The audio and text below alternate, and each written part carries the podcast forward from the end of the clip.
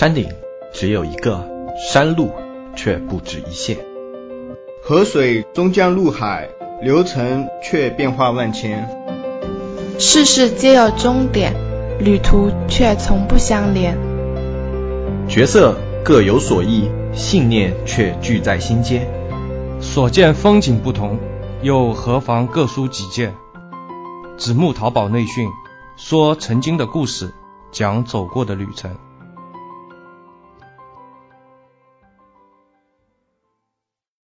大家好，我是大海。节目一开始，先跟大家通告一个好消息，我们的节目也终于有女生加入了，费了我不少口舌，最后说服了小妍女神的加入。节目开始呢，我给大家介绍一下小妍女神。那毕竟是一个知识分享类的节目，所以就不说什么肤白貌美啊、性格开朗之类的话了。他性格是比较独立的，家里条件挺优越，但是，嗯，他是不愿坐享其成，冲出来跟我们这群大老爷们儿抢饭碗。年龄不大，从事资讯类、媒体类很多年了，现在呢在做那个线下培训这块，呃，两年时间吧，已经做得有声有色了。和传统的线下经营者比呢？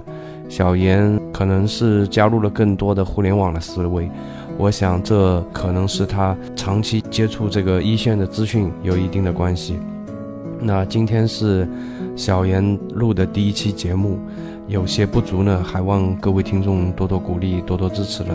大家可能发现最近我们的更新频率开始变快了，呃，我给大家说一下，剧透一下原原因吧。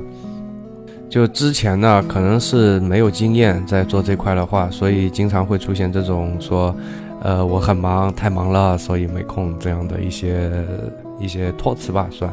后来我就去问了一下前辈啊，有些自媒体这块的朋友，就问了他们一下，就是我也很奇怪，因为他们也身兼数职，而且从工作忙碌程度来讲的话，要比我忙多了。我说你们是怎么去做好自媒体这块的？就是你们哪里挤得出来时间？那他们告诉我，他们会把时间划分成一个整块的。打比方说，像我这个音频的话，我可以在一个月里面抽出两个或者三个下午，就整这一个下午的话，不停的录的。当然，你之前要花很多时间去把内容、把主题想好，然后后面的话你就一口气录就行了。那么我听了他们的建议，就试了一下，一口气等于是录了好多期。我后面只要定期的把这些一个一个的发出来就行了。这样一来的话，那我这边的这个更新速度以及更新频率就能够有一个保证了。后期的子木内训会变得更加的开放，会有更多优秀的淘宝店主加入这个节目，来和大家分享做淘宝的一些经验和心得。内容的话，我想分成几大块。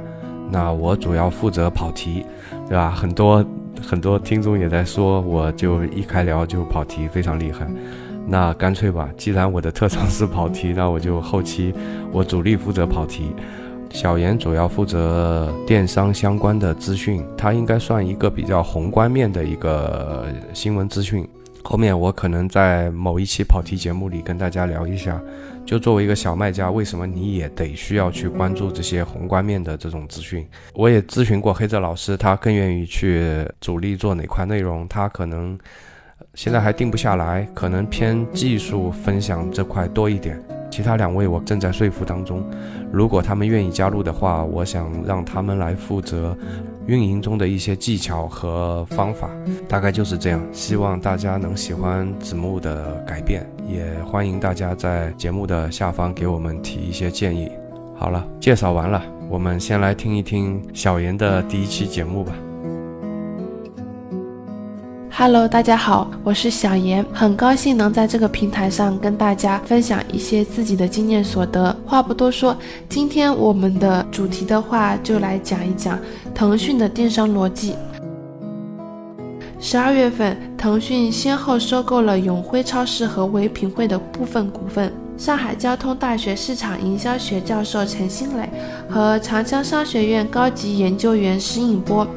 在 FT 中文网上发表文章说，腾讯通过疯狂收购来布局线上和线下的零售业务，从表面上来看，这是腾讯贯通线上和线下丰富营销渠道，在品牌和流量方面寻求更广泛的联盟来对抗阿里的攻势。实际上，这不仅仅是一种防御，更是一种顺势而为。文章说，长远来看，数据将是一种最核心的资产，而在所有的数据类型里面，电商数据的价值是最丰富的。电商数据细分以后有两大特点。第一大特点是女性数据比男性数据更加丰满。第二大特点是生鲜商品的数据比普通电商数据更具有含金量。首先，我们来聊一聊女性数据。购物是女性的天性，由于购物是女性的一种生活方式，在家里面，女性往往掌控着采购的大权，所以对线上来说，得女性者就得到了零售。其次是生鲜数据，生鲜商品有这样几大特点：标准化程度比较低，保质期又比较短，消费少但是高频率，物流成本比较高，商品耗损量高。这些特点导致大多数人都倾向于线下购买生鲜。生鲜商品有聚客效应，而且一半以上的消费者都会在购买生鲜时购买其他产品，所以对线上来说。得生鲜者就得到了流量。文章认为，在这样的背景下，争夺电商数据，尤其是女性数据和生鲜数据，就成了必然。所以，这就是腾讯布局电商的内在逻辑。好，今天分享的内容的话，就暂时先到这里。今天是小严的首期节目，在节目过程中可能会有或多或少的问题出现，嗯，希望大家给予指正。下期节目的话，小严会做出更好的水平。如果大家觉得嗯小严讲的不错的话，那就点个赞吧。